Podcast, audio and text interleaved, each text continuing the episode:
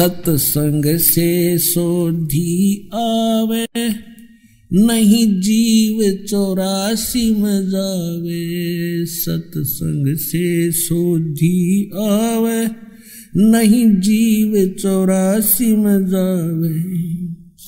अब मेटो द्वेष और राग, हो राग। या उम्र बतेरी जाली, अब मेटो द्वेष और राग, हो राग। या उम्र बतेरी जाली। तो अब हम दास उस प्रसंग पर आता है कि जिन धर्म गुरुओं को हम यथार्थ ज्ञान युक्त मानते थे, विद्वान मानते थे उन्होंने क्या ज्ञान बताया और हमारे सदग्रंथ क्या बताते हैं? ये निर्णय दास कर रहा है और उसके बीच में कोई अपने तरफ़ से कुछ मिलावट नहीं। जो सत साधना वो सदग्रंथों में लिखी है और जिससे मोक्ष होता है वो सदग्रंथों में लिखा है। जिससे जीव के आने वाली आपदाएँ कटती है, समाप्त होती है, वो भी सदग्रंथों में लिखा है। और उससे हटकर जो हम साधनाएँ कर रहे हैं, उससे कोई लाभ होने वाला नहीं। ये भी प्रमाणित कर रहा अब प्रसंग चल रहा कि पवित्र हिंदू धर्म के धर्म गुरु आदि शंकराचार्य जी का उस समय जन्म हुआ जिसमें यह जैन धर्म बहुत फैल रहा था।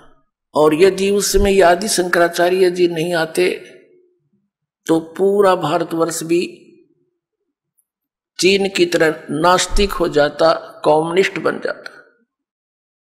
अब चीन का नास्तिक होने का कारण क्या है? कि महात्मा बुद्ध एक पुण्यकर्मी प्राणी थे और वे विष्णु लोक से आए थे, स्वर्ग लोक से आए थे। अब जो स्वर्ग में सुविधाएँ हैं, उनको यहाँ कहा? आत्मा के अंदर वो कसक रहती है। घर त्याग दिया, राज त्याग दिया और जाकर के बिहार में स्टेट के गया नामक शहर के बाहर वट बरस के नीचे उसने मनमुखी साधना शुरू की। काफ़ी समय तक निराहार बैठा रहा। हाथ पैर हलने बंद हो गए, कंडम हो गया, मृत्यु के निकट पहुँच गया। किसी माई ने उसके मुख का खीर लगा दी कि यू मरेगा। कई दिन हो गया कुछ खाया ना पिया।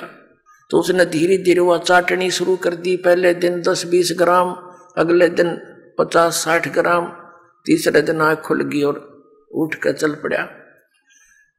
और फिर उसने विधान बना दिया कि starvation could not lead to salvation. भूखा मरने से कल्याण नहीं होता। ये उसका अनुभव था। और पहले किसी ने कहा था तू हठ योग कर ले। वो भी तो तेरी अपनी ही सोच थी। तो इस प्रकार उसने उस, क्योंकि पिछले पुनक्रम संस्कारी प्राणी ही परमात्मा की तरफ़ में घर भी त्याग देता है और जो भी उसको कोई मार्गदर्शन कर देता वो साधना भी अवश्यमेव करता है। तो पिछले जन्म के पुनकर्मी प्राणी थे ये महात्मा बुद्ध जी। लेकिन भविष्य का चार्जर ठीक बनया नहीं, पिछली बैटरी तो डाउन हुए होएगी एक दिन। पिछले पुण्य थे उसके, उस कारण से वो खूब वक्ता भी अच्छा था, उसके वचन में भी शक्ति थी। बहुत से लोगों को प्रभावित भी कर दिया एक विशेष शरीर पर, यदि कोई विशेष बाणा, वेशभूषा बना लेता है, समाज से हटकर तो आम आदमी प्रभावित हो जाता है, बड़ा महात्मा होगा। और जब ये आए थे तीन हज़ार वर्ष पहले लगभग, उसमें तो और ब्लाइंड फेथ करने वाले प्रजाजन थे। तो उस पर बहुत विश्वास किया, उसकी बातों को सुन सुनकर सब बौद्धिष्ट होने लगे।